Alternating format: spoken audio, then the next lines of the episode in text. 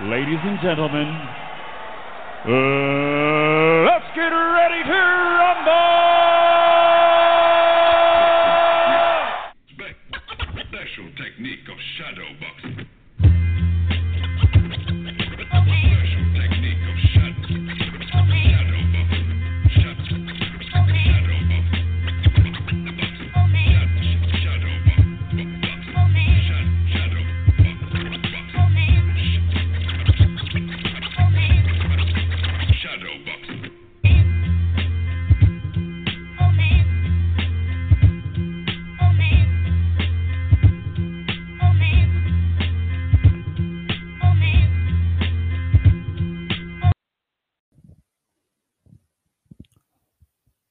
Right, all right, all right, all right, all right, all right. What's up? What's up? What's going on? What's good? This is the August 23rd, 2021 episode of the Boxing Source Radio Show. I am your host, James Bell, the leader of the Boxing Source on social media. You could follow us on Twitter, Facebook, Instagram, and yes, we do have YouTube channel. Uh, big ups to everybody uh, that you know will join here uh, either live or through the on-demand podcast uh, that will be available on iTunes or Google Podcasts or whatever you use for uh, your favorite uh, podcast apps. Um, we, you know, have a few things here that we're going to be, you know, going over in this particular episode. Um, you know, of course, we are still, you know, getting the reactions of the fight that took place over at the T-Mobile Arena on Saturday night. Um, we are also going to talk about the uh, news uh, that was announced uh, by the World Boxing Organization in reference to the um, mandatory, um, you know, bout that is, uh, you know, scheduled or slated to happen uh, in the welterweight division between Terrence Crawford, the WBO welterweight champion, and Shawn Porter, uh, who was named the mandatory contender. Um, and we will also talk about, you know, the um, formal announcement, so to speak, of the undisputed super middleweight championship fight between Canelo Alvarez and Caleb Plant. So uh, we got like a few uh, things here that we're going to be, you know, going over and going down. Um, so uh, we wanted to, you know, get some more reactions to it and everything like that. Shout out to uh, my brother there, uh, brother Mark Nash on the live. What's going on, my guy? Um, you know, see if um, you know, we'll uh, see if we could talk about or chop it up uh, when it comes to uh, these topics that are, you know, going over here real quick. I mean, we had, of course, that uh, fight card that was Saturday. Um, you know, with uh, Yordenis Ugas uh, scoring the win over Manny Pacquiao. Um, we did, you know, have a little bit of a conversation about it on this uh, YouTube channel yesterday, but you know, wanted to get into it here a little bit more. Uh, of course, uh, you had Yordenis Ugas get that unanimous decision win. Uh, two scorecards of uh, 116, 112, and one scorecard of 115, uh, 113. Uh, therefore, Yordenis Ugas. So all three judges gave Yordenis Ugas at least seven rounds. Um, you know, pretty much had watched, you know, was watching it live, you know, and I, I pretty much like gave Ugas uh, seven rounds because I had him pretty much up at least, um, you know, by I had him with six rounds uh, by uh, round ten, um, you know, was over. So uh, that's the thing. Uh, yeah, props to Ugas uh, for his performance, man. I mean, he, you know, kind of like uh, really uh, fought the uh, very a very good tactical fight against Manny Pacquiao. You know, regardless of what you know some people may say about Manny Pacquiao in his uh, overall uh, level or condition at this particular point, um, you know, that would be it. Um, now, uh, yeah, the thing was, uh, they did have something there with the judge, uh, you know, kind of like, uh, or the uh, referee, um, you know, administering uh, Yordenis Ugas uh, when he did, uh, you know, hit Manny Pacquiao low and uh, pretty much admonished Yordenis Ugas and gave uh, Manny Pacquiao, you know, a few minutes uh, there for him to recover. Uh, so that would have been a you know really interesting situation if the uh, judge had uh, the judges Mark said the referee there um, you know had taken a point away from Yordenis Ugas. But you know it still ended up being the thing for um Uga. So Like I said, it was uh two scores of 116, 112, and one score of 115, 113. But you know, wanted to get into it uh, you know, a little bit more here. I mean, you kind of like seeing something with um, you know, Manny Pacquiao, um that you know he looked like he was trying to uh, you know, get himself going, uh, being very active in those first couple of rounds. Uh, you saw that he was throwing the double jab, uh, you know, off the rip, you know, throwing double jabs and and and things like that.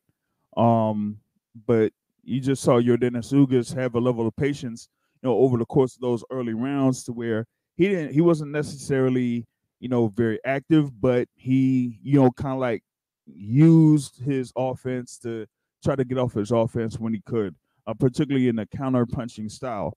So, you know, anytime that you know Manny Pacquiao would attack, then you know Yordenis Ugas would respond with like a one or you know two punch combination. You know what I'm saying? Um, and, and that was that.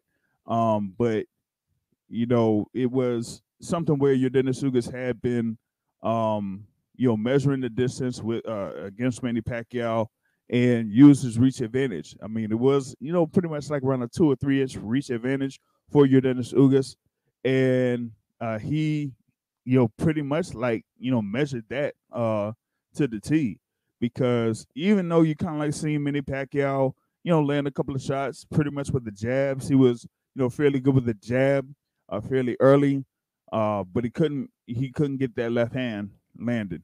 He he just could not get that left hand landed. And you you did see like some of the things where you saw Manny Pacquiao try to throw three punch combinations, uh, the the right jab, left hand, and then follow with the right. But he was just, you know, uh, a little bit short with that left hand and couldn't necessarily land it. It would it would just you know miss uh, the target there for Yordenis Ugas, and you know Ugas just uh, strategically uh, fought a very good defensive battle. Some people probably thought it was like a great uh, defensive uh, tactic there by Yordenis Ugas, uh, particularly in those uh, first six rounds or so, where you know he kind of blocked or had you know Manny Pacquiao missing uh, most of those uh, left hands. And he would, you know, occasionally throw a couple of punches to the body, a couple of punches upstairs, mainly for counters. Um, you know, kind of like control the pace of the fight. Um, and then, you know, kind of like stepped it up a little bit in the second half of the fight when he, you know, had signs of Manny Pacquiao slowing down. So he turned it up uh, in the second half of the fight uh, when it came to the offense a little bit. Um, and I, you know, I kind of like seeing that, you know, with him, he, you know, got things going where that right hand, like Manny Pacquiao, just didn't have any type of answer uh, for, you know, the right hand, you know, so it was like, where was that, you know, type of defense or anything like that, you know, for, um, you know, Manny Pacquiao to try to get himself uh, back into it in the second half of the fight. Um, and he just saw like a, a, a really uh, tired, worn down uh, Manny Pacquiao uh, there uh, by the end of that particular fight, man. I mean, and, and that kind of like summed it up. You know what I'm saying? Um, shout out to uh, Alan Toussaint, you know, on in, in the building uh, there. You know, um, he has, you know, brings up the uh, question of um, Manny with his uh, prime mobility probably could have got him, but you know, Manny was clearly not able to move like he used to. Uh, yeah, uh, Alan Toussaint, like, um, like I was saying yesterday, uh, he he didn't have that movement. He didn't have the timing. Uh, you kind of like seen it. Um, I think you know they were like explaining it during the rounds of the fight that it just looked like his timing was off.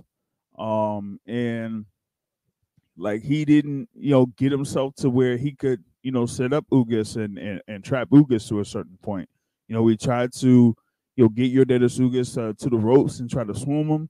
Uh, but he wasn't, you know, really landing that many shots. And then even with that, you know, Ugas responded. So it was kind of like even exchanges or something where you know Yordenis Ugas uh, had the you know overall advantage uh, there in those uh, particular exchanges. So it was like something to the point where you know it it kind of um was like a you know good little bit of an advantage there for you, Dennis Ugas. Uh, like I said, I, I pretty much had Ugas uh, with at least seven rounds over the over the course of that fight. Um, it looked like it was a little bit even, probably by round four. Uh, but by round seven and eight, you kind of seen the uh, momentum turn over to the side of Yordenis Ugas as you know it seemed like uh, Manny Pacquiao's you know overall activity or uh, timing looked like it was uh, going to be down. Um, but you know, even with that, I mean, it was something to see. You know, they said through you know, of course, unofficial uh, punch stats that Manny Pacquiao threw a total of 815 punches over the course of 12 rounds, uh, while Yordenis Ugas, uh, you know, just uh, threw about 405 punches. Um, and you know, I was just trying to, you know, look at the whole thing in reference to the overall activity, though, and you know, those unofficial punch stats, it, it looked like, you know, Manny Pacquiao was throwing more punches uh, over the second half of the fight uh, than in the first round. I mean, the first half. You know what I mean? Uh, but Ugas was, you know, still, you know, calm, patient, uh, in in his own pace. You know, didn't necessarily kind of like throw, um, you know, over fifty punches in any round. Uh, it seemed like, but he was able to land at least uh ten shots over the course of every round in that bout. Um, and you know, I, I just think that he was like fairly consistent when it came to power shots. And that kind of like was the key to the fight there was him being more consistent uh, when it came to landing power punches and, you know, not having an answer um, or mainly not having an answer for that right hand. So um, all you got now is, you know, Yordenis Ugas with the win, and he is now, you know, officially, officially, officially the WBA super champion there at welterweight. Of course, you know that backstory for this particular fight was that Yordenis Ugas had held this uh, WBA title because you know they the WBA stripped it from Manny Pacquiao for his act, inactivity. Um, so they were like saying like, hey, okay, let's see if uh, you know initially when they had the fight between Pacquiao and Spence that maybe they'll you know reinstate Pacquiao as a champion, but they were like WBA was like no. So um, and when Spence out, you know now you got um Ugas as the WBA champion. Uh, joining in live, what's going on? What's happening? Uh, it's Lefty in the building. Uh, so what's good with you? What's going on? Congratulations to uh, Yordenis Ugas. You read them paragraphs you wrote already? Uh man, I seen like one of them. Like he said like something about okay, now I'm officially the uh WBA champion. Man, it's like every time I read one of those tweets from Yordenis Ugas, it's like a whole struggle uh when it gets uh you know interpreted. You know, like I can already say that I'm the WBA champion. Oh, do I still need another fight, or am I still a paper champion?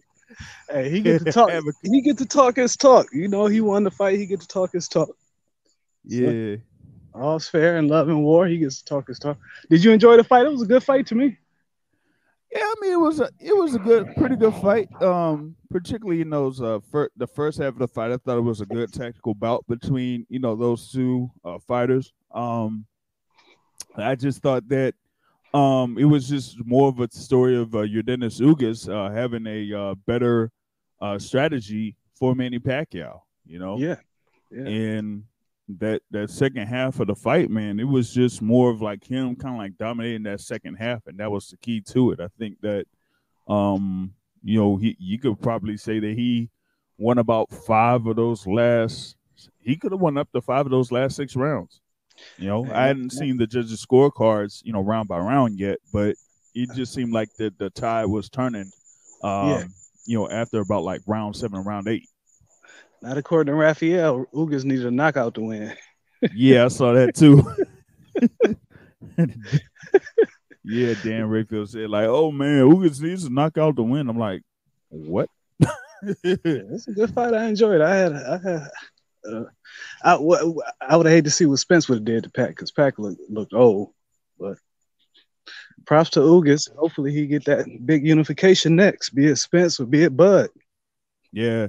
Um, you know, maybe it'll be Spence, maybe it'll be Bud. You know, depends. I mean, you were talking about it, uh, something about it yesterday, and you know, the WBC like kind of got word that in reference to uh, how Spence's surgery went, that you know was good enough for them to, you know, kind of like have uh his status probably be intact uh for the time being. Uh, so you know, right now it looks like Spence is going to keep that you know uh, WBC title. Not uh, not sure what the IBF has said up to this particular point yet. Um, but you know, it looks like they'll keep his status as unified champion, and then you know we'll see what happens uh, once he does get get himself uh, back into I guess ring shape and say, okay, maybe I'll go ahead and fight uh, Yordenis Ugas. Yeah, and uh, the IBF they had already given him a, um, I think it's an extension or medical extension. Yeah, uh, medical car extension or exemption or whatever it is. Yeah, from that car accident. So, so they probably, you know, they they get a little itchy. He may Yeah. have to drop it, which it ain't no big deal to me because there ain't nobody ranked in the IBF that I, you know, that you're clamoring for him to see. You really only want to see him fight Ugas and, and Bud. Yep, that's pretty much it. Uh, you know, they're in the welterweight division. I mean, it, with the exception of maybe Keith Thurman, but you know how you know how uh, Spencer Yeah, yeah, when yeah, it comes about yeah. Keith Thurman. So Keith, Keith, Keith, Keith better get that tank work. nah, man, I yeah, I don't, I don't see them uh, making that fight. I, I really don't see them making that fight. I'd be I'd be really surprised if they made uh Tank versus Keith Thurman. I know that you know Thurman was talking to Mad Mad stuff uh you know over the weekend about a potential fight like that, but it, it, it kind of like stems from you know the past couple of weeks that you know Thurman was a you know so suggested as a potential opponent and you know, Leonard Ellerbe said that, yo, Tank's so talented that, yeah, man, he would, you know, knock Thurman's ass out. You know? so, I mean, that's that's kind of like where that stemmed from. But um, from a business perspective, um, you know, with That's Ugas winning, oh, know, oh, go ahead, go ahead. yeah, uh, with Ugas winning, um, you know, a lot of people were like saying that, oh man, this could have been the fight for Spence to kind of like, you know, put him over the top, you know, a, a, a passing of the torch type of thing, or you know, just a changing of the guard, so to speak. Um, in that it could have been something to the point where you know, um, he would have been the guy uh there in the welterweight division and he probably would have, you know, if he had a good performance against Manny Pacquiao and ended up stopping him, that you know he would get that demand to be the guy to uh, focus on as far as like, um, you know, getting those big money fights uh, there at welterweight. But you know, Mhm. now that he wasn't in there, and now you see that your Dennis Ugas is one. You know that kind of like affects things a little bit. What do you think about that? Go ahead, I on- think I think that's better for Spence in the sense that now, at least with the Ugas fight, I, at least with the Ugas, because that was a fight he was going to have to make anyway. At least it's a bigger fight for him now. You know, I mean, it, of course you will want Manny to win and you'll want to fight Manny, but all things considered, that's the best possible outcome that could have came. 'Cause Ugas did get a lot more, you know, a lot more popular than he would have been if um, Spence had to fight him after Pacquiao. Yeah, know, it, it- it didn't bother me that much because I'll be honest with you, I was never big on Spence versus Pac. You know, I was never big. You know, it, it was it was a fight I would have watched, but I was never like, yeah, because I knew what was gonna happen. Yeah, I You know what feel you. Yeah, if it you know gets to a point where um, you know, maybe like one fighter is favored so highly that you know it kind of like diminishes the interest. So it would almost be like, yeah, what what's the point of really getting into it? You know? I mean, I, I was happy as you know. I- I was happy it was a big fight. We was gonna have our fight party, like, but like, I wasn't really, you know, it, it wasn't to me like I felt when when they when they when Spence versus Porter or Wilder versus Fury. You know what I'm saying? I felt like this one had a predetermined outcome. Yeah, and that it was. Spencer's gonna kill him. Yeah, it, yeah, it definitely didn't look like it was going to be a 50-50 fight. Nah, You know, so so that was the thing about it. Um, added in, uh, you know, another contributor here, longtime contributor, uh, brother Mike G from uh, Atlanta, uh, checking in, man. Uh, yeah, we're back at it with the Pacquiao Ugas talk, and that's tank Um, country, Atlanta. yeah, yeah, I've kind of heard that. You seen that? um, You see the numbers today? Yeah, I did, I did. They love that boy down there. Yeah, Mike, what, what's go, what's up, man? I want to throw a correction. I'm from Birmingham, Alabama. I just live in Atlanta. Oh, Birmingham. Hey, I was thinking about moving to uh Huntsville. Okay, yeah. They they say it's uh, have- uh, the largest visited- city in Birmingham now. I mean, in uh, Alabama. Excuse me. Huntsville is nice, man. I it, it surprised me. My first time going out, I was in Tennessee, and we shut down the Hunt. I was in uh just south of Nashville. We shut down to Huntsville. And I ended up getting me a hotel room down there, going to a couple bars and spending the night. I was like, yeah, I like this. I mean, not just the night, like like like the uh, cause I moved from Detroit to Cincinnati, and Cincinnati a lot slower than Detroit is. Huntsville like kind of like Cincinnati, but with better weather. Oh, okay. Yes, it's a growing city. You know, a lot of a lot of opportunity, a lot of jobs. So, Yep. yep, Yeah. yep. Yeah, it looks. Man, like I saw some um, like a video of Pac after the fight, and I was a bit disappointed with his response. He lost. Everybody saw that he lost, and you know you could tell he was sort of um, down about losing and and just emotional in terms of whether or not he gonna retire. But then now he, I heard him say that both his legs was cramping, which could have been true, right? But both of his legs was cramping, and that's why he didn't have movement because his legs was tight. Yeah, yeah, I mean, uh, I didn't have any excuses, but uh, you know, my But that ain't his that ain't his first time complaining about his legs being tight. You, you know, even after some of his victory, he's been complaining about that for years. So really, and which really, I, I think it's more like he don't want to accept the fact that he's not that that he that he should hang it up. You know what I'm saying? Which Because he didn't get knocked out or even knocked down. He probably thinking, well, it was his ring rust. All I need is a uh, another fight real quick, a better camp, and then I can come back. you know, I don't, I don't dispute or, or if he feel it, then I think he should do what he feel is best. The thing Mhm. I'm, I have problem or issue with is always having an excuse. There's always it seemed to be an excuse when he had the fights where he doesn't get slept or he feels that it's a disappointment or don't necessarily agree with the outcome. There's an excuse. My legs was tight and I couldn't move. Blah blah blah. Or my shoulder was hurting, even though I threw that hand a million times. Yeah, That's just not a good look, in my opinion. True. True. I mean, well, he's always that's just something he's always did. I mean, I think uh, you you know what? Every fighter, I notice all fighters have excuses after they lost, lose. 99% of them. There's very few that don't have no excuse. On, I'm doing my uh, evening walk through my neighborhood. So that was like, uh, but uh, it's very, the, a lot of them don't take it as extreme as Wilder did. A lot of them are more subtle, like packs. Have you noticed that? Did I notice that Wilder got cheated? Is that what you asking? No, no, no. I'm saying every fighter has oh, excuses after they lost, like 99% of them. Some of them don't go as extreme as Wilder, but more and more subtle, like Pac- Pacquiao's. Yeah, you're right. Everybody, to some extent, most people Yeah. have some sort of something. They always blame it on something or say this happened. I'm not gonna. I'm not gonna make excuses, but you know, I was facing this issue. Yeah, yeah, this, exactly, this, exactly. issue.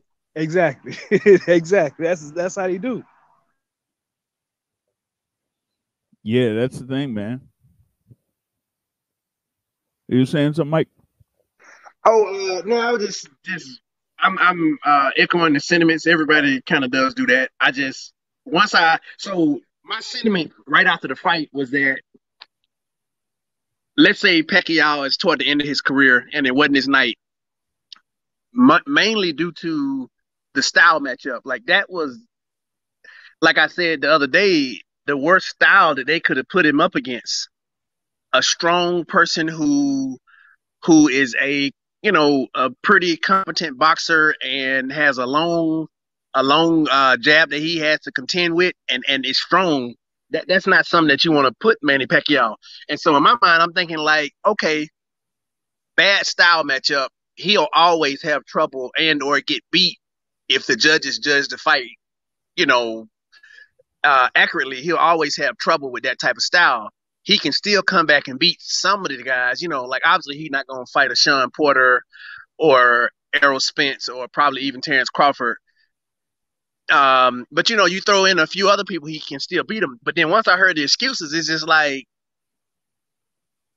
just make me feel a little bit disappointed. What did you enjoy the fight? Like watching it, I- did you enjoy it? Was it a good fight to you? Yeah, I enjoyed the fight. Yes, I'm, I'm going to say what I said yesterday.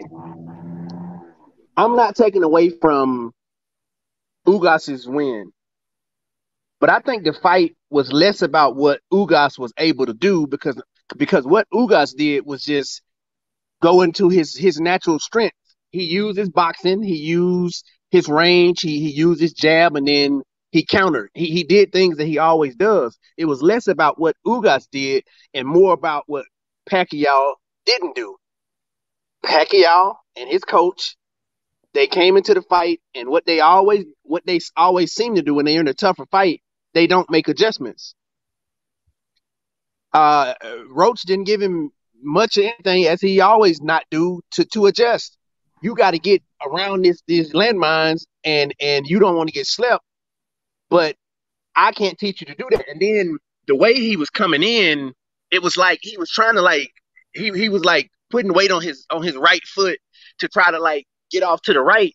But then you would see him sort of do like a skipping motion, like he would put his weight on the on the right foot, and then instead of instead of like like even having his weight like sort of balanced to where he could make make the two quick steps, sort of like Shawn Porter do. He was like like jumping, like hopping, like he pop pop on his right foot, and then Ugas just hit him. He just hit him just like every time he did. Pacquiao couldn't get around the landmine. Roach was not able to tell him how to do it. They obviously didn't practice that. I'm, I'm gonna let you go, Lefty. I, I think uh Uga stayed disciplined. A couple times he he he kind of got into a uh like Manny trying to drag him into a little dog fight. Like Floyd Floyd said, Manny Manny throw flurries as part of his that's his trap. When he get in there throwing flurries, that's his trap to get you to open up. Then he gonna catch you with a counter. Uga stayed disciplined for the most part and didn't fall for that. And like you said, he was just pop him. He just wait, pop, and get out of there. And that overhand right was just catching Manny. Like Manny didn't know know know know, know how to get away from it. That looping overhand right that he kept throwing. Oh yeah. Do you agree with what I said though? It's less Oh. about what Ugas did because he did what he normally do, and more Yeah. about what Manny Pacquiao could not do. Yeah, but I think, but I I also want to attribute that to Ugas' discipline for not falling for Manny tricks. You know what I'm saying? Sticking to their game plan. Yeah, he was like Hold on. it was uh, a slow pace game from Ugas. He, he, he- Yeah. But then again, why couldn't Manny do it? Was it age? Was it ring rust? That's the question. That's the question he asked Or himself it- too. Well, if it was ring rust, was I'm it gonna a try it again. If it's deficiency? age, Or was it a deficiency that that that has always been there? That that has typically when he and them fights like that because quietly if he didn't get that body shot that came from the gods, like AJ AJ would say, that hurt Keith Thurman, Keith Thurman would have would have walked away in the sunset with the fight. Like it would have been a close fight still, but Keith Thurman would have won that fight, won the whole second half. He hit Keith Thurman with a body shot, and you know Keith Thurman got a retreat then. Um, I I'm just like I I like Manny Pacquiao, and the more I see Manny Pacquiao in terms of his conviction about his people and stuff, I ask myself, now that Floyd Mayweather isn't fighting, who would I rather have a conversation with? Like, you know what I'm saying? Like on a personable level. I'm not gonna answer that question on um on air, but all I know is when somebody ain't fighting and doing the thing that you love them for, and, and you just look at them holistically, I question if I would really hang around with said people, the image of them. How about that? Um, but outside of that, I was a bit disappointed, man. It just I know he older. I know he going out the door, but no adjustments, really. Manny, had- okay. Maybe he just couldn't. Maybe he just couldn't. You know. Maybe Then you had a couldn't. um, a message that popped up. Yeah, um, you know, Alan Toussaint was saying like Manny has ignored uh Freddie before uh in the past, uh is what he's what he's brought up. You know, so maybe there's been some times when, you know, Freddie Roach has said something to Manny and, you know, Manny goes out there and doesn't do what, you know, Freddie Roach tells him. So that's kind of like where that comes from. I feel Manny, you. Manny said, "I'm doing my own thing." I feel I'm about to you, but mine up. I don't think Roach gave him no adjustment directions. He when has he ever given up and any other his fighters like this ain't working or or, or we got to go to plan B or try something or they're capitalizing on this. He's capitalizing on you uh making that them two step step step and then he trying to counter you. When has he gave him some adjustment to I got a great idea to feint and make him throw his punch and then you counter him, Manny. I get it. He older. He, his feet ain't moving like they used to. But where your feints at, Manny? Where your feints at, Manny? Where your feints? Uh, I'll try to make it to a Michael Jackson thing, but I couldn't. Where the feints at, man? Wh- where was his coach telling him to faint? Yeah, man. I, I wasn't really seeing it. You know, I wasn't, you know, seeing it there against Ugas. I, I don't know if it was something to the point where, you know, I, I, I it looked like to me that Manny was getting a little bit frustrated after, you know, seven or eight rounds that he wasn't, you know, able to, you know, land his left hand like he thought that he was going to over the course of the fight. And, you know, I didn't, yeah, I didn't see those feints. I didn't see him really try to set up uh, Yordenis Ugas and, and something where uh, he'll be able to catch uh, Ugas with the left hand. It, it just seemed like he was just doing the same, you know, things, just those, you know, three, three or four punch combinations, a couple of, you know, jabs here and there where he steps forward with the right jab and, you know, didn't really make any adjustment or, you know, when he tries to do the flourish, it would be like smothered up to a certain extent.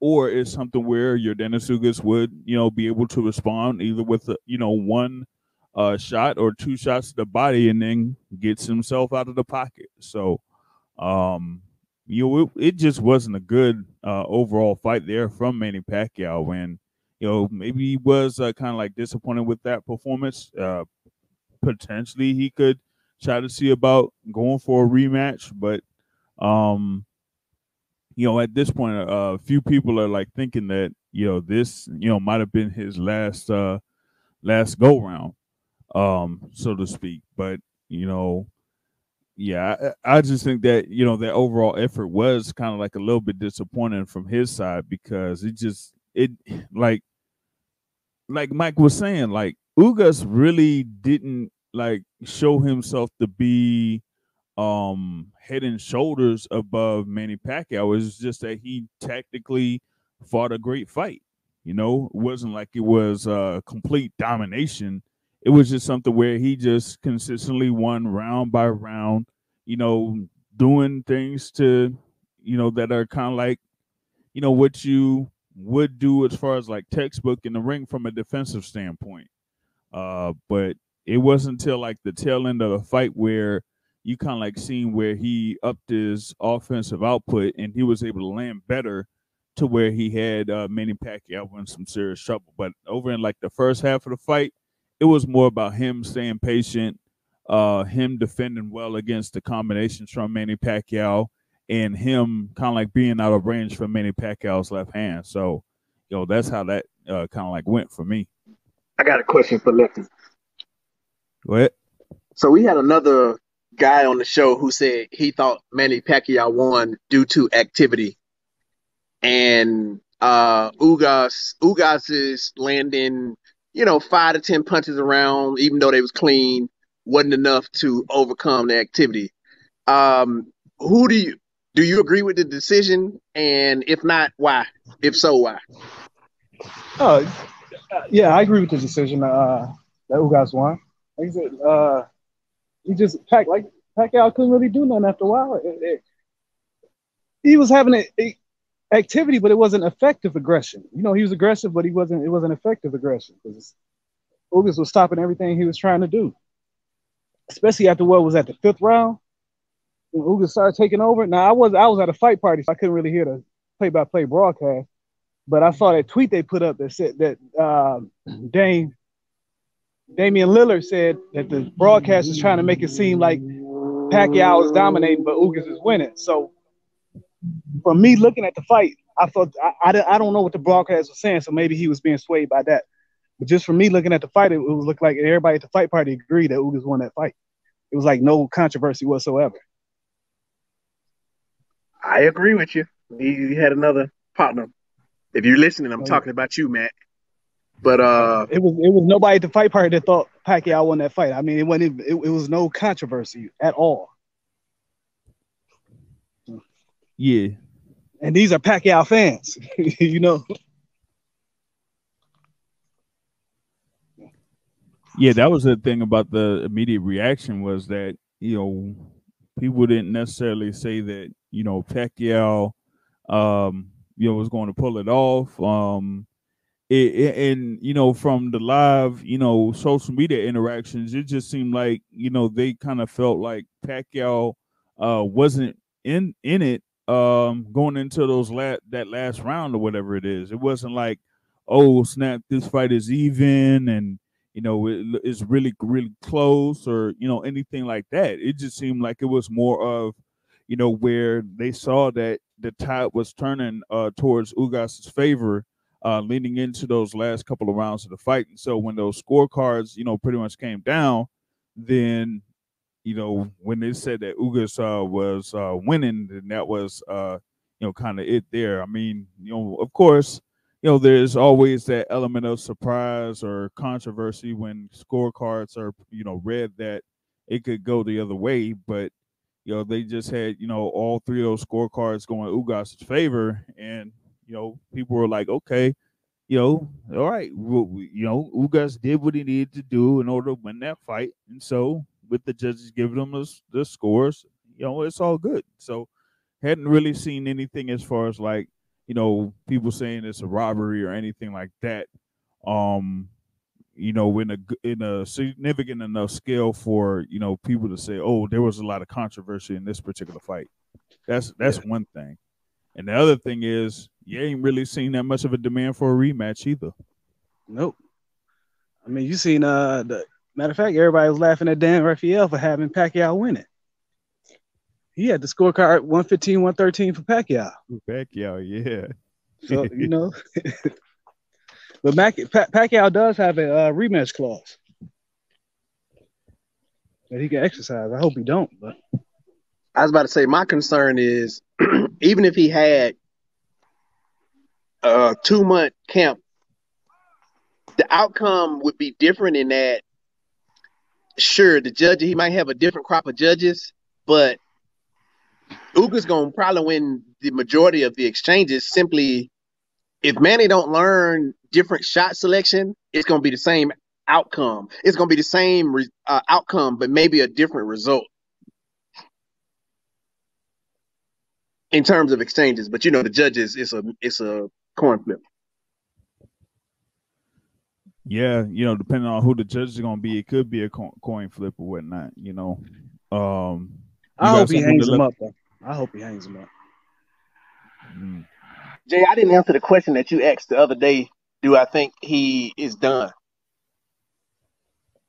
As long as if he fights fights and they don't have Olympic style drug testing and he can be on that ambrosia, I think he'd be okay. I'm just gonna leave it at that. Now that's interesting. I didn't even think about that. because him fighting Keith Thurman, Olympic style VADA drug testing, you know, he still had a little bit more in the tank, could do whatever.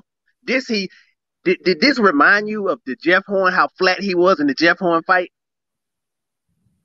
I don't know. Let me let me not let me you know I don't know I'm no cons- conspiracy theorist, but as long as he ain't got the ambrosia, if he does have it, as long as it's not VADA drug testing, I think he'd be all right going forward. Yeah, and and that's kind of interesting to me because I mean they you know were what they were in the same venue as uh, that that Thurman fight, and it was pretty much under the rules of the WBA. So yeah, I didn't see what they were talking about for uh, this particular fight with Ugas. Like you know maybe they had something uh, different type of protocol on it. Lefty, you got something? No, I ain't got nothing on it. All right. I mean, it, it just interested me. You know, I don't really. that was interesting. I didn't think about that. yeah, true, true. So let, Um, let Manny juice and give him his rematch. uh you know real quick uh before i like wanted to jump on the next thing on here um those undercard fights uh you know at least with the um the thing with uh victor ortiz and robert guerrero uh you know they had uh guerrero with the uh, unanimous decision win six rounds to four. Um you know it was a good little scrap there for you know a good uh half of the fight. Uh their pace or overall pace went down a bit uh there in those last few rounds uh you know ortiz was dealing with a cut you know under his eye um and it was like they had two fighters in there that had been inactive for at least like what 16 months or something like that like Victor Ortiz didn't have a fight in like three years. I was like, wait a minute. So they resurrected Victor Ortiz, you know, from like three years to have a fight against Robert the Ghost Guerrero, who you know pretty much got watched by uh, Omar Figueroa Jr. or something like that. And you know, leading into the leading into the fight, I was calling it like a loser leaves town match or something like that. But it looked like they were going at it, you know, for those first couple of rounds, though, man. I don't know. I didn't watch it. I'll be honest with you. I didn't watch. Like I said, I was at the fight party, man. I was. I saw that shit. I was like, let me know when Pat come up. yeah, yeah, man. I'm uh, yeah, be like, I'm chilling, man. Let me know when that let me know when that Yeah. main event happens, man. Let Yeah, yeah, happens. exactly. that's how. That's how I was. Shit, Yeah, uh, that should be a winner and loser leaves town fight. Well, at least they was fighting each other than somebody else. Well, I mean, I did say that uh, you know, um before the you know close of that fight, I was like, you know, maybe maybe the winner of this fight gets a rematch with Andre Berto or something, man. I don't know. yeah. or, or at least who man, who won? Robert Guerrero. Oh, okay. Yeah, Ortiz. Oh, ooh, damn. He, oh, oh, woo. That'd have been a good fight six, seven years ago. Yeah. I mean, I, I did see like you know Ortiz, you know, have his little spurts or whatever it is, but he was like coming forward, you know, throwing punches, power shots, and you know, at least in the first half of the fight, that you know Robert Guerrero was you know boxing pretty well. You know what I'm saying? Um, Only time I want to see Ortiz is if he fighting Brandon Rios. Other than that, retire. Now Oh. Ortiz versus Rios, you get me all in on that one. I'll be hooked. I want a 24-7 episode. I want everything. yeah, That is a great grudge match that we never got. yeah. RG said there was a legendary when they uh, set up a legendary journeyman's league or something with these fighters. I don't know, man. Would be that would be crazy, that man. But man, I don't know, man. Maybe uh, I guess uh, one of them wanted to close out their career with a win or something, but or a key win against a you know a named opponent. Maybe it is, but the way that they were like hyping this up, they were like saying, "Oh, the winner could uh, have themselves uh, back in the mix in the welterweight division." I'm like, "What? Well, what? Man. What?" No, no, no, no, no. they they gotta man boxing boxing people gotta start being honest with with, with fans because we know what's going on, man. Yeah, Just say this is this is a, a good fight between this is a fight between two watch fighters. I hope you enjoy it. That's all you got to say. We know what's going on. Yeah, yeah. And, and I mean, if they if they had like promoted it, like you know, I was saying, like, yo, had this thing as a in the contract, lose leaves town match, like you know, Yeah. they, they lose, they, they can't fight again, then Go, yeah, go full WWE, yeah, full man. WWE on it. Then yeah, Don't try to make this as no legitimate fight. We know this not no legitimate fight, man. Yeah, man. And and and for them to like, you know, push it up to a uh a, a co-feature bout, man, that was like, oh my goodness, man. That was a that was a Al Haymon uh uh, rewards for, for years of being uh. Yeah, years Loyal of to service. Yep. That's You all that know. was. You got So people like put them back up there, like you know, hey, we'll give you this fight, and this will be like a co-feature fight for for y'all. You know what I'm saying? For all your years of good service or whatnot. Um, but that fight before that, man, uh, Magsayo versus Ceja, man, that was a yeah, that was a good, that was a very good scrap. That was one that you know, I don't know if um I you know initially I didn't really you know think it would be you know as good as it was um, you know, with Ceja, like Ceja came into the bout, you know, without a win over his last three fights, and Magsayo was, you know, coming up. Uh, there he's undefeated. Uh, you know, was uh 22 and 0, and you know, Magsayo had got off to that good start with the, you know, knockdown in round one.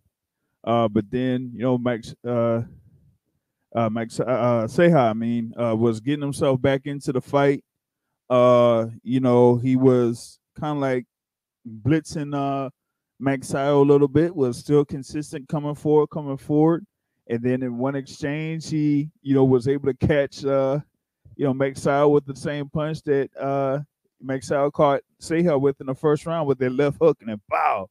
and yo yo it looked like Max like Magsayo was hurt by that left hook when he went down to the canvas uh but he was able to get up Uh, uh, what, what what weight class was that? I asked somebody that the other day. I forgot what they told me. Featherweight. featherweight. Okay. Okay. Um, and you know, you know, had himself. He had to clear his head a little bit. Uh, there over those, you know, next couple of rounds. Uh, you know, six and seven. Uh, then he got you know back into it and like you know rounds eight and nine. You you kind of seen him, you know, even though he was fighting off his back foot, he was very active with his jab and then throwing some combinations and getting himself out of the pocket. Um, and he just had like a second win, getting himself out of the pocket. And you know, in in uh you know round ten, he pretty much like pressed the action a little bit, had himself going on his front foot, and he you know just started throwing a combination that you know hurt Julio Ceja, got Ceja to the ropes, and then he you know threw a left, a left that came short, but then he got through the guard with the right hand and blah! It just had you know how out before he how hit the canvas man and you know that was like the highlight of the night uh them you know getting a knockout uh there with the win and uh it was like a WBC eliminator of sorts uh he does hold like some WBO international title or whatever it is at featherweight So he's Uh, he's a Gary Russell uh, potential opponent. Uh, here we go. Let me let me add in the president of the Deontay Wilder fan club, Matthew Brown. Man, yeah, here we go with the thing with Gary Russell. Man, come on, Hey, man. I'm just asking a question. Is this somebody I, mean, should be looking Nah, forward to? man, they ain't been no final eliminators in WBC, and they ain't even really say nothing. So, uh, I mean, they yeah they, cause who they have um. Remember, you like Russell was supposed to have like a uh you know a mandatory thing uh scheduled, but you know they yeah, really Rey. Vargas. and yeah, Rey Vargas, and it's saying like Rey Vargas has been injured or whatever it is, and you know, and uh, they had like some other guys there that's ranked, and it's like, yeah, they ain't gonna be fighting Gary Russell because it's like Mauricio Lara and you know Eduardo Ramirez. Like, nah, they ain't gonna happen. So, so there's that. Uh, but Matt's in the building, checking in. What's what's happening? Man, as soon as I get on, I gotta listen to this guy slandering Gary Russell again. All I asked was, was he a potential? He said WBC know he featherweight. But you know he a he not. No, I don't. I didn't even he know what not. weight class the, the fight was in. I was barely watching shit. I was at a fight party. I was drinking and talking to some bitches. Well, I ain't mad at that. About time you do something productive. That's what I'm talking about. Exactly. Shit. But uh y'all finished going through the whole card already? Yeah, just about man. I mean, Oh, I talk thank about the God. Ortiz Guerrero and Magsayo Ceja joint. Yeah, I didn't want to join while y'all was talking about the card because I ain't really care. I ain't really watch. I was watching SummerSlam. Shout out to Brock Lesnar. Brock Lesnar came back. Uh, that's what I was fucking with. I, I just want to talk boxing news, man. Well, I mean, the next topic was boxing news to a certain extent with the WBO's announcement of uh, that Oh, person. yeah. You know, See, I told y'all, I told y'all it wasn't gonna be Friday. They was gonna have to set a date. yeah, well, but they- here's the thing: they didn't really. Um, to me, I think it's being reported very poorly. I think what happened is they granted a two-week extension to negotiate. yeah, that's you, what it was looking you've like. never, ever, ever seen them put a purse bid two weeks out when they call it. So to me, they granted an extension to negotiate to get a deal done, and you can get a deal done right up until 11:59 a.m. on September 2nd.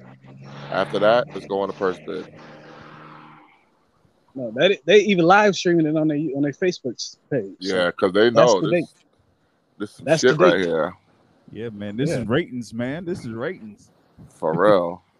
Like, I mean, it, I mean, it's, it's it's it's probably gonna be you know one of the most anticipated bouts in the welterweight division. Uh, you know, in the past uh couple years, man. Because we so what, know, what's we- going to draw a higher rating? This purse bid or Teofimo's pay per view?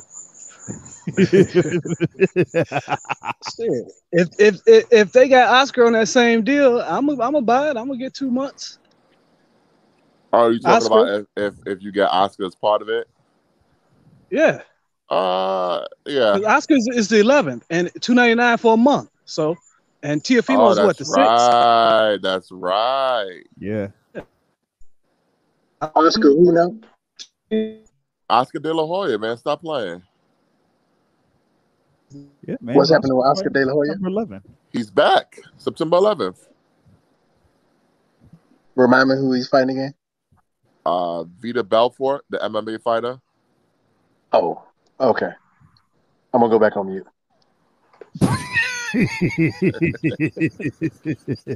Listen, I don't care what nobody got to say. Oscar's my dude. Oscar's what the game been missing. I can't wait to see Oscar back. Oh man, I mean, I'm going in there, Vitor Belfort, man. I'm, I'm back. I'm all the way back. You yeah, know, man. I hope he gets the knockout. Hey, if he, if he gets the knockout, man. He gonna knock, gonna he be, gonna knock him out, then call out. Then he gonna call out Canelo. I hope so. it I was gonna so. be Canelo for Mayweather. I was like, he's gonna call out one of the two. Hey, Yeah. maybe him and Canelo can fight in February in Mexico. Oh, that would be great. That would be great. Take my money. For real. Take my money because I watch that shit. Talk about a grudge match. That would definitely be a grudge match. yep. Now, do you think um I was reading uh that if Top Rank does not bid on its fight, then their obligation to Crawford is not over. Now, a lot of people read that as if Top Rank doesn't bid on the fight, then that means Crawford still owes them one fight. But I read it as if Top Rank don't bid on the fight, uh he could get some more money out of them. Not that he would have to fight under them, but he can, I guess, get money out of them. Ain't that the same thing though? No, because just because you have an obligation to me does not mean that I have an obligation to you. Now, the way they worded it was top rank will still have an obligation to Crawford. They didn't say Crawford was to have an obligation to top rank. Yeah, but that could be a mistake. If they don't clarify it, that could be a mistake. Well, honestly, is that shrewd? uh, is that shrewd of a writer, per- person? well, you know, Coppinger puts out his word salads that say a lot of nothing, that cause confusion to get more clicks. But Yeah, yeah. I don't yeah, think there's yeah. been any real confirmation on what happens when it comes to Crawford's contract. We do know They're gonna they, bid. They, they're gonna bid for it, man. They're gonna bid know on they it. owe him a million dollars. Yeah. That we know for sure because it didn't get him the Spence fight. Yep. And I think they they gonna put it in the opening bid of two hundred and ten thousand dollars. Oh, don't say that. Come on. Nah, ain't gonna do I that. started GoFundMe for the fight. Yeah. I forgot Yeah, to post it. I'm gonna post it. yeah, do something like that. Raise a GoFundMe and then you know we'll you know get enough money put together to bid on the fight. Man, So do I'm- you guys think but- do you guys think that um the bid for this fight is gonna get up in the ten million dollar range? Because a lot of people are saying it maxes out at six, which I just don't get because Teofimo's fight went for more than that. Yeah, it did. Yeah, but Tiafimo fight went for more than that. But uh, that you we all know that was that fight was way over overbid, way overbid. Yeah, but you don't think Triller could actually make money off of this fight? Not bid no. I don't know. I don't think so because they don't know what they're doing. To me, this is a can't miss fight. Tell us how they can make money. Are you saying make money off the Teofimo fight or the uh? No, off of Porter versus Crawford, if they would like bid something stupid, like ten million. If they knew what they were doing, yeah, we we don't even, we until I see them put on a real fight like uh Teofimo and Lopez and uh Kambosos, then I will know. We another thing, they haven't even put that fight on. They said they're sending the contracts out. They have not put that fight on yet. They've been bullshitting around forever. Well, the contracts have to go out tomorrow, Yeah. So let's see. but October fifth ain't a long way away. Nope. Let's see. Yeah, it certainly ain't. Uh, so I mean, they yeah they got to get into it for that one. But yeah, this thing for um Crawford and Porter, man. Um, I think they they you know for from a PR standpoint, I think they would try to to to put this as a purse bid. You know, get see see how the how the people react to it, and then you get the buzz from you know, whoever ends up winning the bid and how much, you know, they bid for it and all that type of stuff. You know what I mean?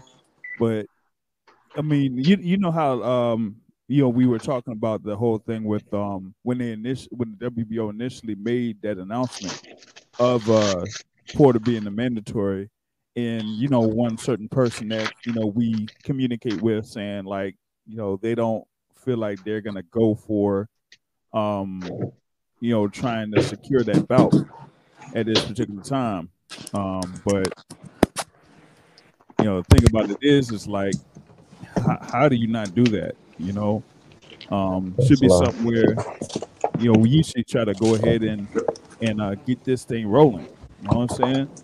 Like, shouldn't really matter. I'm like, if you're gonna work with, uh, you're gonna work with top rank on one end, you know, for you know, um, one fight, then you can do it for another one but it just uh, ain't looking like they want to do it for, you know, this particular instance, you know, because they don't feel like they want to uh, pay, uh, you know, fighter uh, that high guarantee, or at least that high uh, minimum that you know he commands for every fight. Well, I think it's going to be very interesting. This is definitely the most anticipated purse bid since Evander Holyfield, Buster Douglas. Like, I can't wait for this. Man, it, it damn we, we well we would have to wait until next Thursday, the following Thursday for for this thing. Yeah. I'm like, man, Live. I like I like that they're live streaming it though. Get the fan. That's more engagement. Get the fans involved. yeah, man, you get so the dope. publicity on that. You know, Huh? no, man, you were saying something. Nah, I'm just wondering how much top top rank gonna bid. Because this is crazy to me.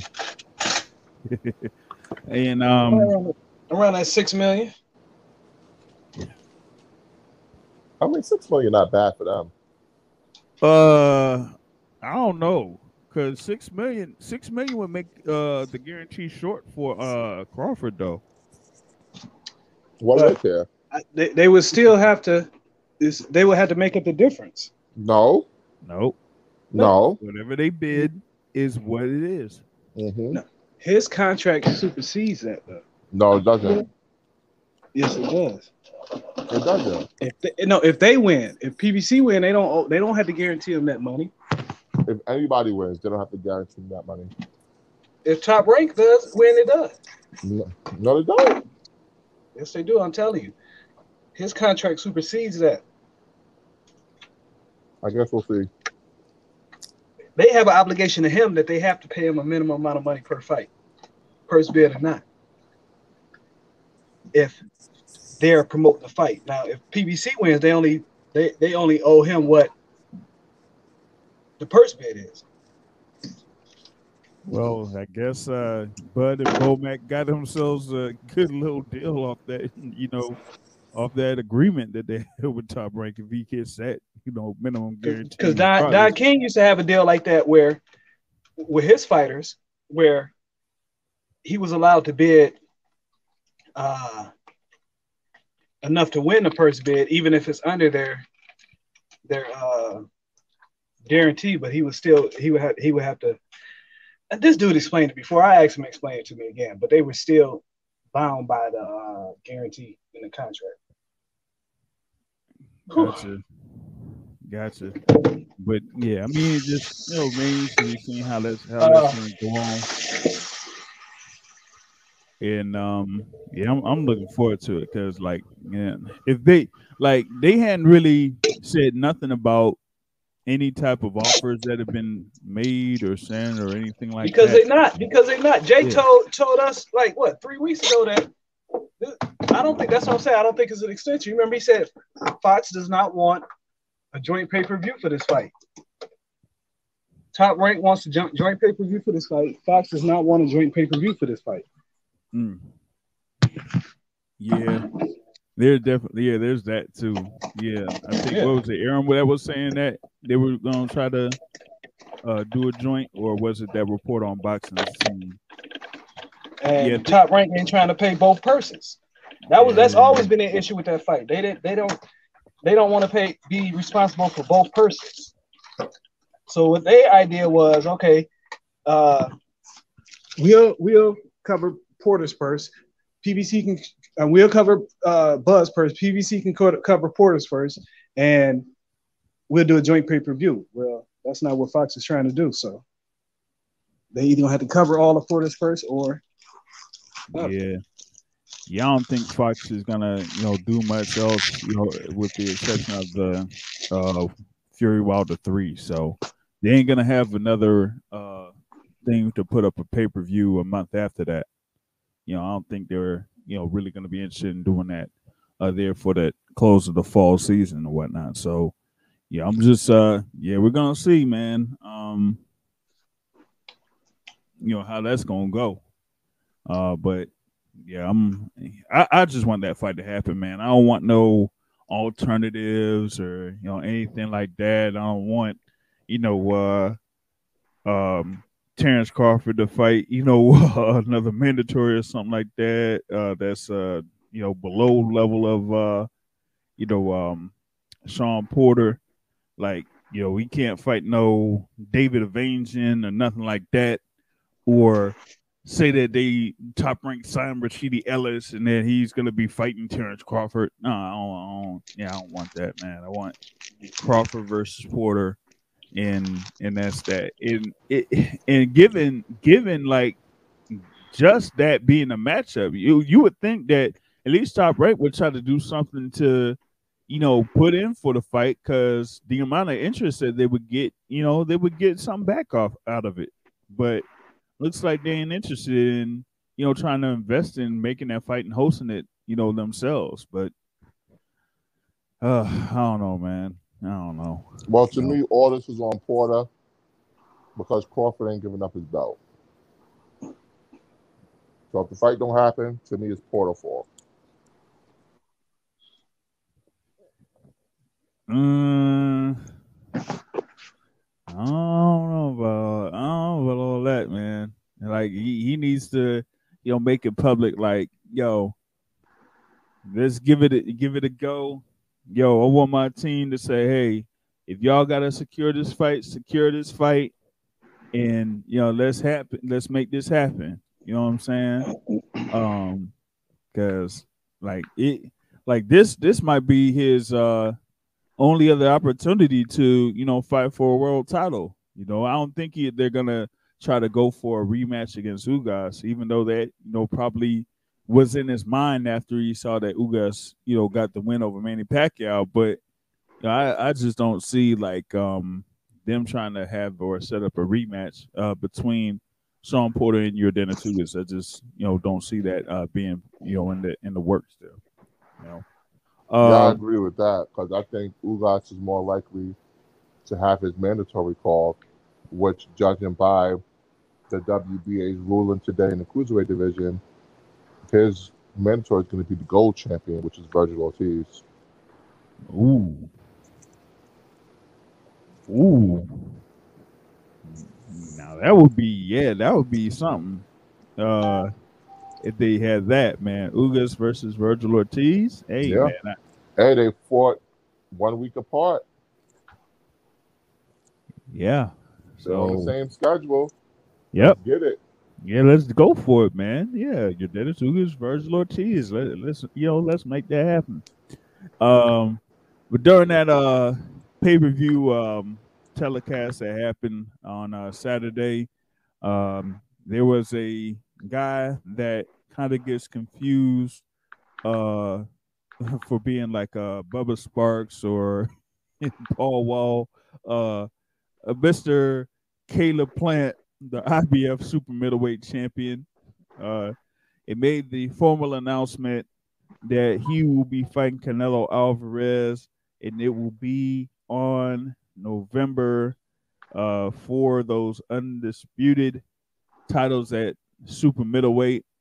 Um, you already got people, you know, looking like they want to go to this, go to this fight. Um, but you know, we we gonna see, man. I mean, it, it's something where you know Caleb Plant, he gonna show. He said like he wanted to be the super middleweight champion, so he's gonna have to show and prove on this one.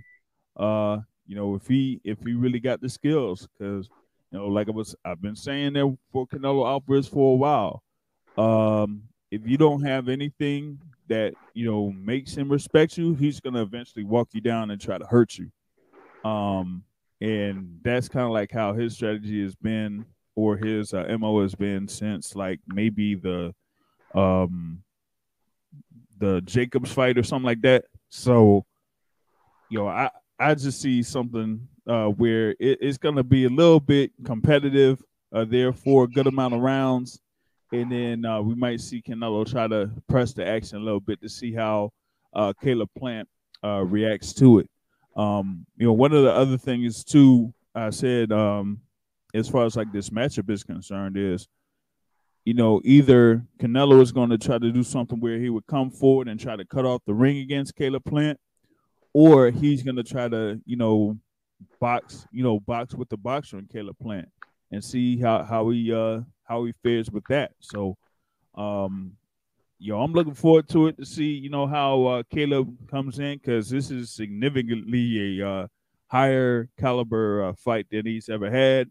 Um, and and it's something there where it's like, hey, here we go. I mean, yeah, you secured the bag, but do you want to take over and say that okay, I, I'm the guy that's gonna take out the you know, quote unquote, pound for pound king El Campeon, uh, Canelo Alvarez, or what is it, Santos Saul Alvarez Barragan. So, um, hey, it, this could be uh, something there, man, for uh, Caleb Plant to kind of like stamp his name, uh, you know, out there in the in the sport. But Now I know you say that um that Caleb hasn't fought anyone on Canelo's level, but when was the last time Canelo fought someone that is of the level of, of a Caleb Plant?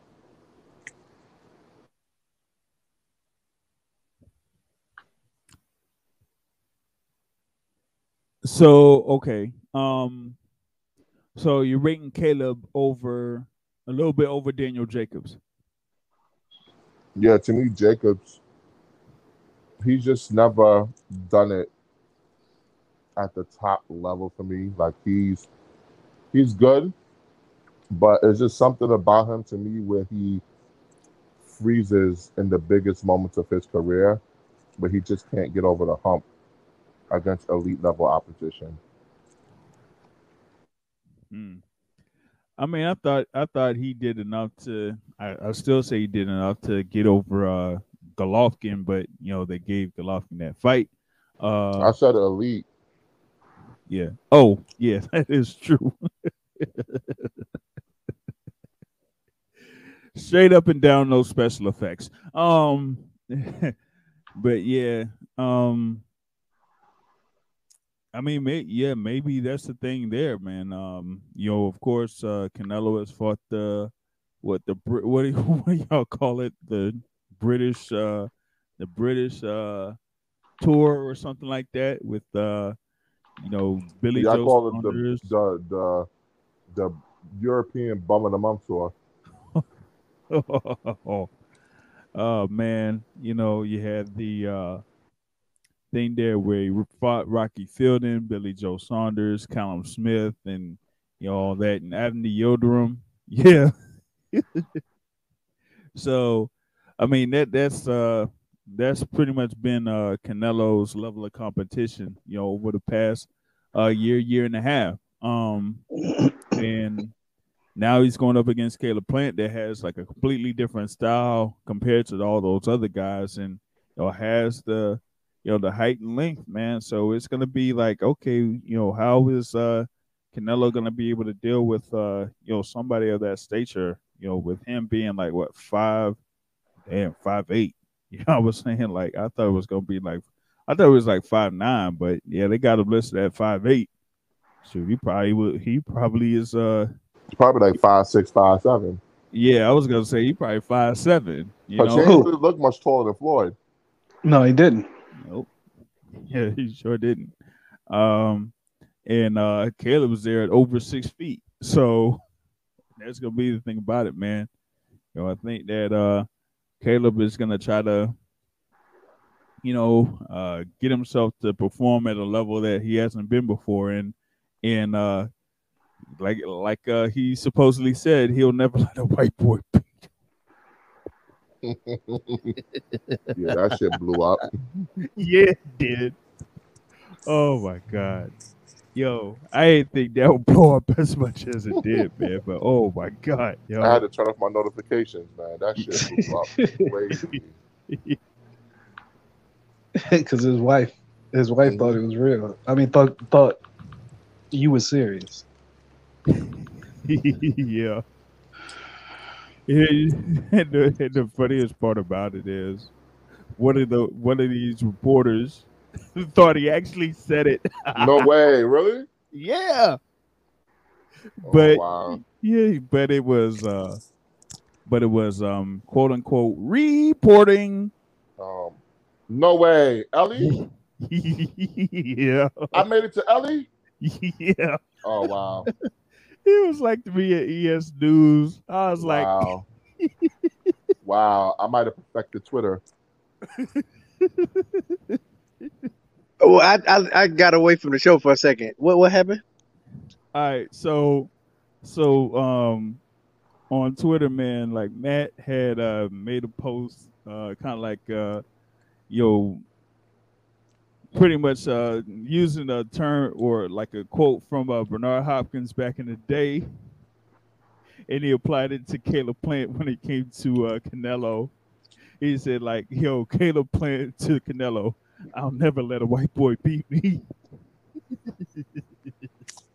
And everybody thought Caleb really said it, and then blew up on Twitter. Oh wow. Yo, it was hilarious though. They were like, Caleb, you're a white boy. Yeah. What did he say in return? What what he posted? He said, "Man, man, you're lying. I ain't never say that shit."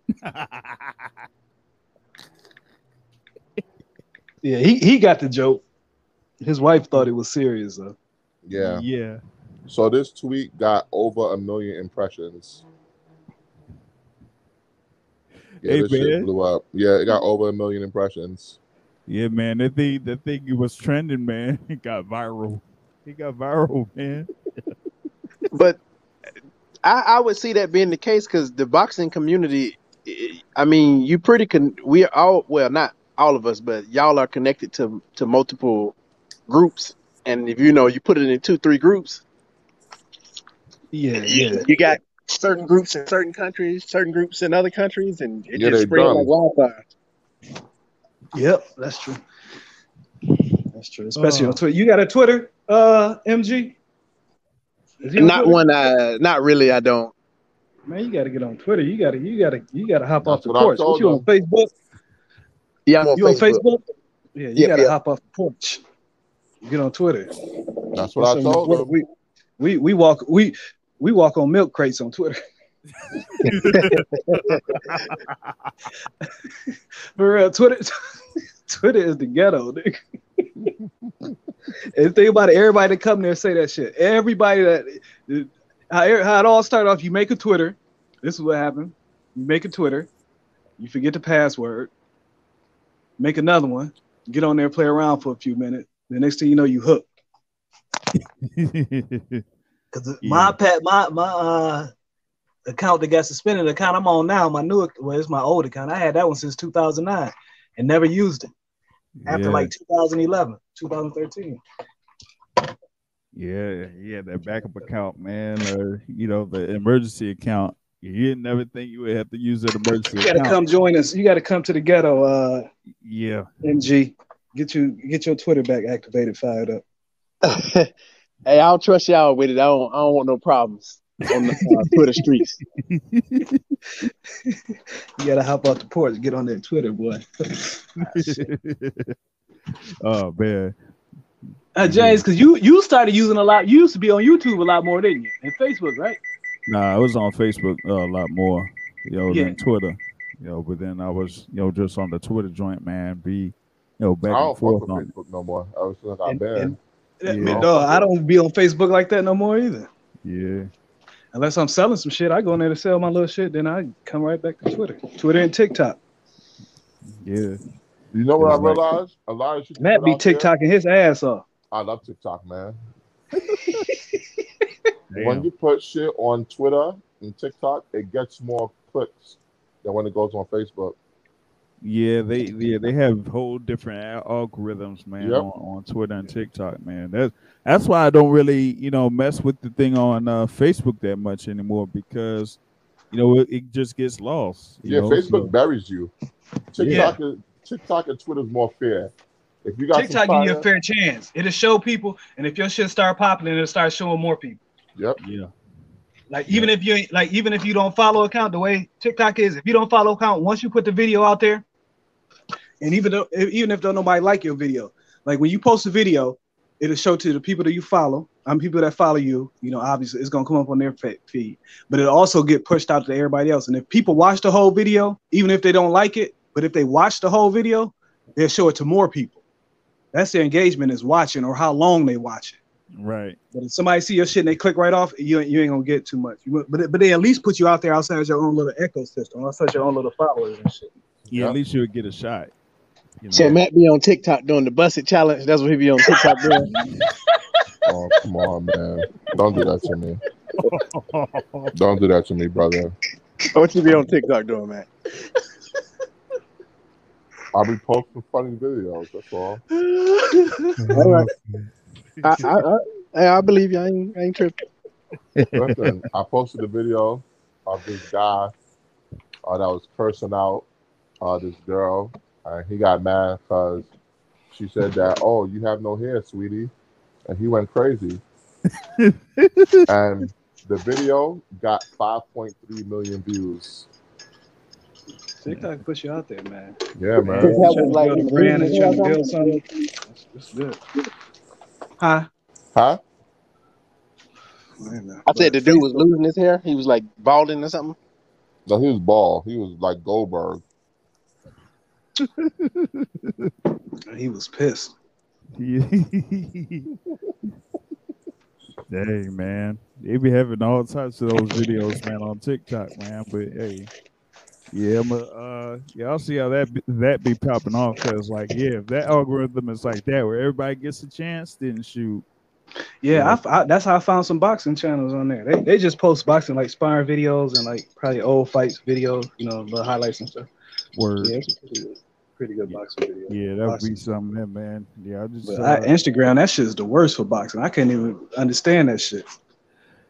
yeah, but Well, with I mean, I- Instagram, if you scroll past the video too much, that should start over when you get back to it. Yeah, yeah, they got the worst engagement, man. You trying to get some engagement? Instagram is for like famous people, yeah, for people to fawn over you. Oh, you're so nice. You're so beautiful. yeah. And Them they celebrities turn come to Twitter, like- and motherfuckers be down there cussing their ass out. They, or they done made, they done quote tweet them and got more tweets than, than they got. Yeah. So- yeah, that's how that be working. You know, you know, Instagram either it's like that or they be trying to do some product placement or sponsorships or something like that, send them products. They're like, oh, you look good in that. Oh, this is from uh uh swim trunks or swimsuit international, you know, how do I look? Something. I don't know, and they get like a million clicks or something like that, man. But Yeah. yeah, Instagram on some on some other different stuff, you know, with all that. But man, yeah, I, yeah, I'll just uh yeah see about running on that TikTok and then see how that joint gonna go, man. You know what I'm saying? Um. Oh, uh, well, going back on the boxing front, since I um, you know, went through the three main topics, man. Uh, what about this thing, uh, Matt? You you you ordering the fight? Uh, you ordering this uh Paul versus uh Woodley fight, man? Um, I'm thinking about it. Problem is, the fight is on Sunday, Yeah, Ooh, that's And- great. and Sunday I added to one of my bar days. Uh, I don't know. Sunday is sad boy Sunday for me, man. It's when me and my bartender and a couple friends get together to commiserate about women. uh, so that, yeah, that's I guess that's one of- another one of your your prime days there. Yeah, so, man. I'm yeah. I'm trying to add as much drinking days as possible to my life. You going to the TO fight? I'm gonna have to. That is such a a, a, a good event, man. And you know they're probably gonna put a verses in there. That's what I was saying. You know they're gonna put a verses in there. but they gotta control it though. That's the thing about it. Yeah, because MSG was not happy with them last time.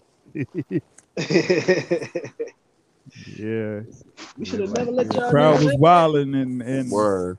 And then MSG was like, "Oh no, we can't have all this going down, man." never Uh, gave you gonna have to niggas put money. Yeah, man. So, yeah, they're gonna have to do something on that. They're gonna do another verses. You know what I'm saying? Just gotta figure out like, Wu Tang versus Mobb Deep. nah, that. Shoot, I mean that would that would yo they probably go over capacity for that though. What about Wu Tang versus G Unit? Let's go. Mm. Hey, that man, That's New York right there. yeah, that is that's New York. But I'd be like, yo, Well, You say Wu Tang versus who? G Unit. Oh, okay. Because 50 ain't gonna do it. I hate him, man. He is such a bitch. I swear. Like he he act like he too good for this, but he he dying to get Jay Z's attention. Like, come on, man. You ain't, you ain't. Nah, man. Like, he, nah. Just go ahead and do this thing with, against Wu Tang and whatnot. Yeah, man. Call it a day, man. You know what I'm saying? Just have that go and then run that. You know what I mean? So,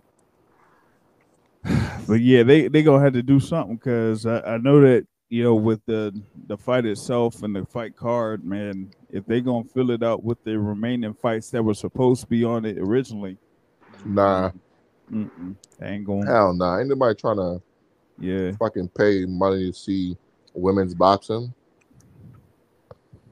It's not Claressa Shields. I ain't watching it. Yeah, but even if Teofimo Lopez, it's supposed to be like a homecoming fight or something for Yeah. Teofimo. Well, I was talking to someone in the business, and he told me this fight is going to be a bloodbath financially. So I asked him, "What's his ceiling and what's his floor?" He said he think the most it'll do is 1.5 million, and that there's a chance it only does half a million in pay per view plus gate. Man. Damn. And this is someone that we all know and respect. Oh man.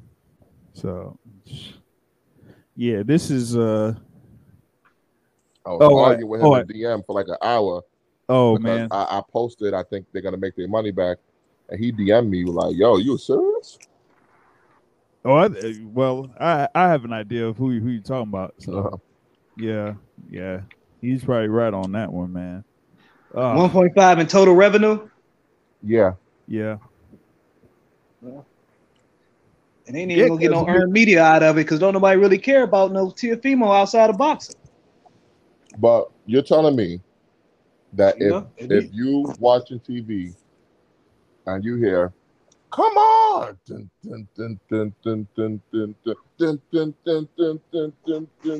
Oh, see, we running this rap shit. You hear the takeover, and then you see highlights of Teofimo styling on niggas.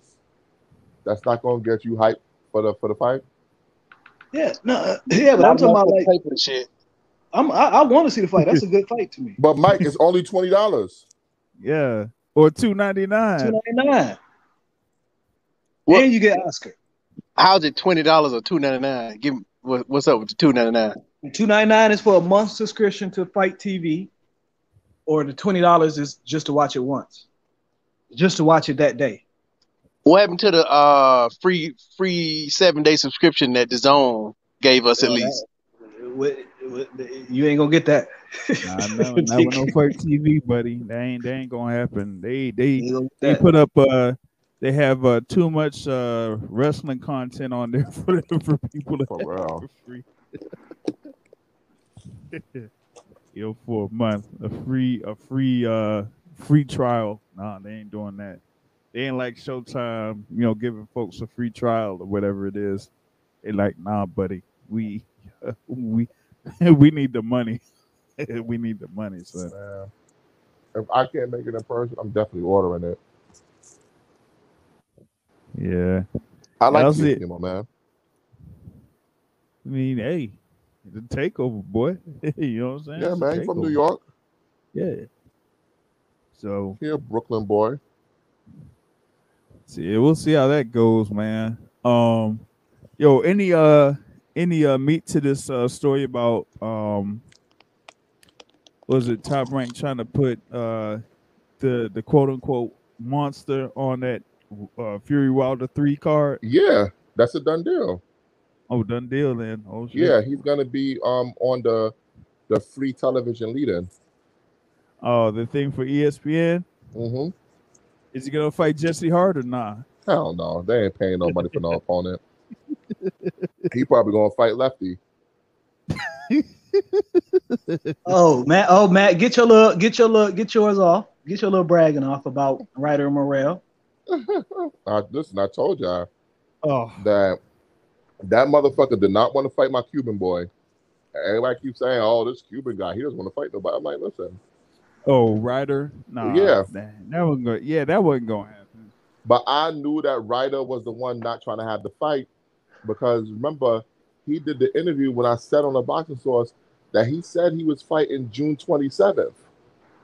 He said he was fighting June 27th, and that was the same day Morrell was supposed to be fighting on Fox.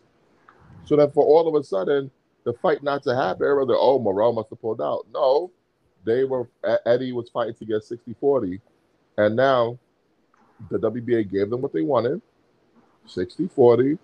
Okay, cool. Let's order this fight. Now he's looking to make Ryder versus Bivol. Come on, man. Get out of here with that. They don't want nothing to cube. Nothing, and Eddie said it. He said that the, the Morrell fight is dangerous. He might as well fight Bivol. Oh, I was my like, God. wow. I heard it. You remember last week I asked y'all, did y'all hear anything about that fight? That, that fight is already done. And man, why am I? And the thing is, with it being Bivol, man, why am I not surprised? Yeah. You knew he wasn't gonna fight nobody.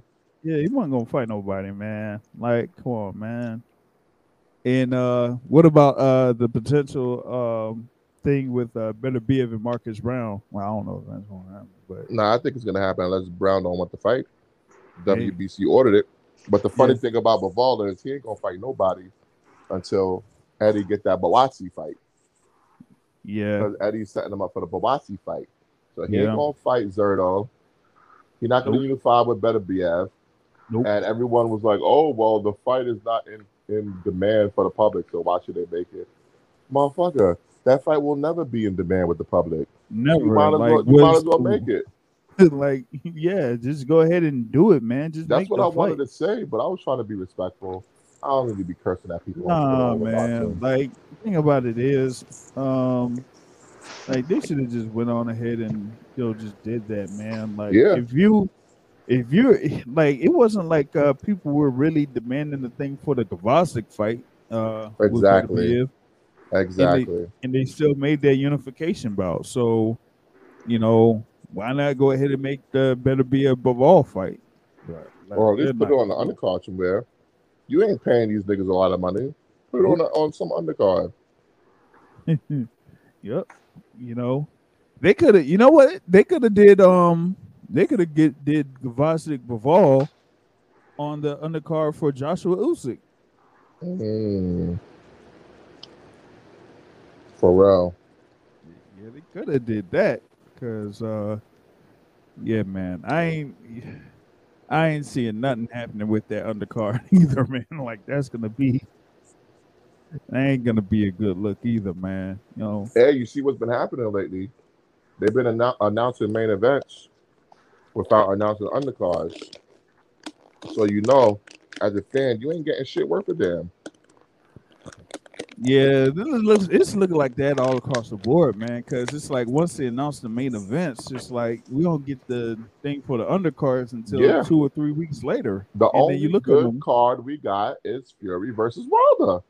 Yeah, It's the only good card we got. The rest of these cards is trash. and and the thing about it is, is like we really hadn't, you know, here we are in like you know 2021. We really haven't had that many marquee fights. Mm-hmm. you know, over the course of the year. So, what are y'all going to do with these fighters? Are y'all Yep. going to have them still sitting, or y'all going to have to, you know, get them get them some dates? I'm like, yo, why don't y'all just go ahead and consolidate and have these fighters fight uh in these undercards and just put you know all your budget in that back end and put it in these cards you know You what i got mean Gary Russell. You got Keith Thurman. Keith Thurman. You got Luis Ortiz. yep Even Rey Vargas is down with PBC now. Where's Yep. his fight? yep You know, there's a lot of dudes that are can be marquee dudes that don't have no fight coming up, and nothing seems to be Oh. on the horizon. what are they doing with uh david benavidez Well, they're waiting, I guess, for him to get back to training. I, I know Espinosa was clear in saying that they're just going to reschedule it. Mm. So I guess we'll see. I'm looking at maybe. Well, it can't be September 11th. I feel like they would have announced that already, but maybe September 25th. They Yeah. might do it then. yeah Like how Yeah. long it take to recover from COVID? I don't know. It took me a long ass time, but I'm not no uh, well trained athlete. I'm just a fat nigga from the Bronx, so it took me a while to recover. You know, It- how long is it gonna take Benavidez to recover? Now he's an athlete, but he's also a crackhead. So who knows how? Yo, it's, Who it's a, knows yo. when there's cocaine involved? I don't who know, knows man. how long it takes when you're Man. a? I don't know. And uh man, so yeah, they gotta figure that out. Uh they still got Jamal. you know, Maul has his fight and Mel had his fight. I don't know if they were gonna try to have one of those guys fight again this year. Uh, shoot, they don't know if they were gonna try to put a if they were gonna make the rematch between Mel and Castano. Yeah. And then what's up with Charles Martin, guys Yeah. like that? Yep. You know, not, nothing on the horizon for these guys. You know, you thought maybe you would get Martin versus Ruiz, but Ruiz just had the knee surgery. Yep. Maybe they could do Martin versus Luis Ortiz. Or yeah, Ortiz. Yeah, do but something. And uh, well, you know what? If if uh you're gonna have um you know the thing there for that free uh part of the uh Wilder uh, Fury Wilder three undercard, they have uh Charles Martin versus Luis Ortiz on Fox. Oh, they'll never. No, they wouldn't do that. that that'd be too expensive. I would Yeah. love it, but that's too expensive. I Uh, would love that. Oh man, I would love that. yeah, I Like- would love that. like come on. Shit, Oh, that could be on the yeah, that's another one. Yeah, Jared shout out pound for pound sports and on the live, man.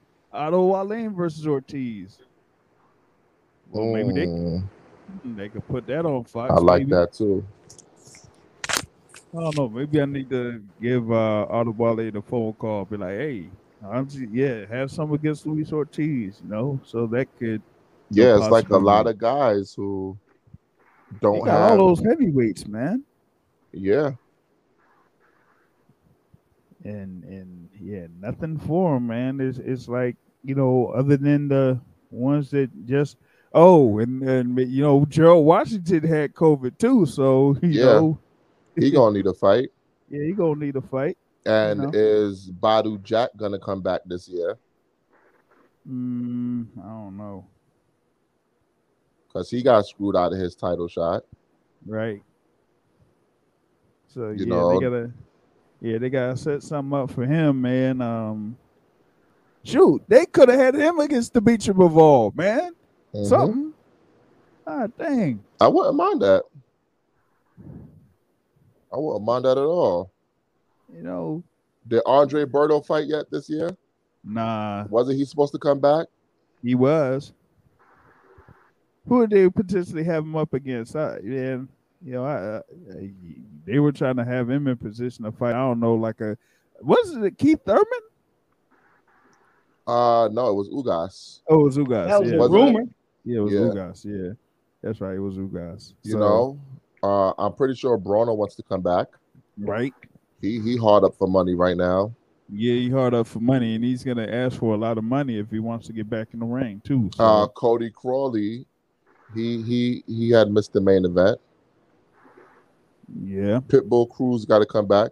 Tank said he's coming back in October. October. Yeah, he probably would be coming back against, uh, you know, Derevyanchenko still didn't fight this year. nope. He he got called the mandatory with oh boy. Yeah, with Munguia, but you know Munguia's not going to take that. Yeah, he ain't gonna take it. Munguia's going to pass on that. We know that. Oh, final eliminator. Yeah, yeah, he ain't gonna go for that. Robert Easter needs to come back. Yeah, Yeah, yeah. 140 is too hot for Robert Easter just to be sitting around doing nothing. Yeah, now man. he Yeah, they got all those guys, man. Out here Um, knocking Ali bitches out, Rivera, man. Who they have? Ali Rivera, Gary Antuanne Russell.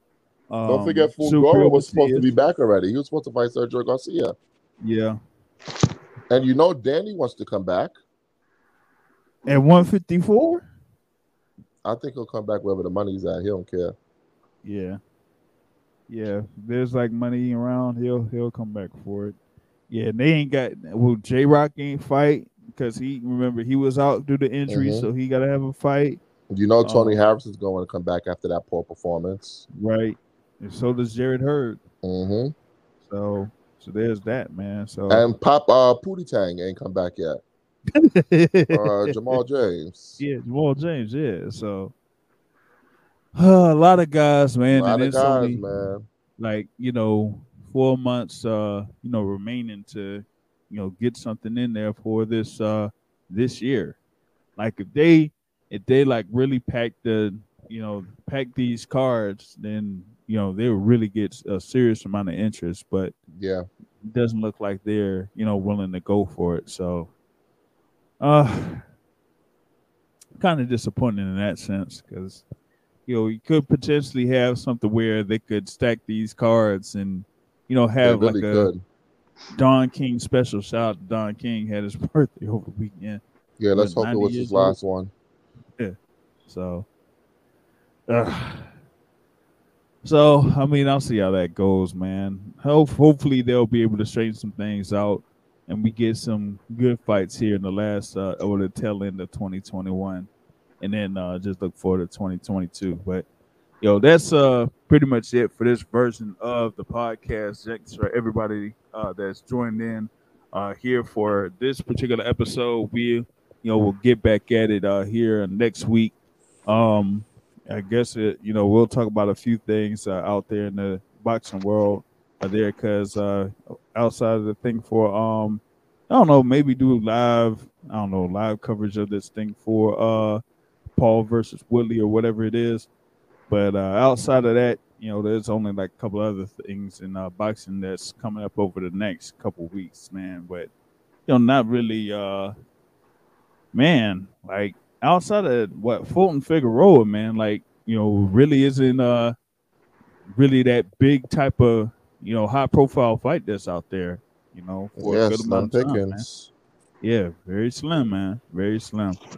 Uh, but with that being said, um, uh, point of boxing here is to hit and not get hit. Not to stand and trade on that. No, folks, I'm out. Have a good evening, everybody. Bomb Peace. squad, baby.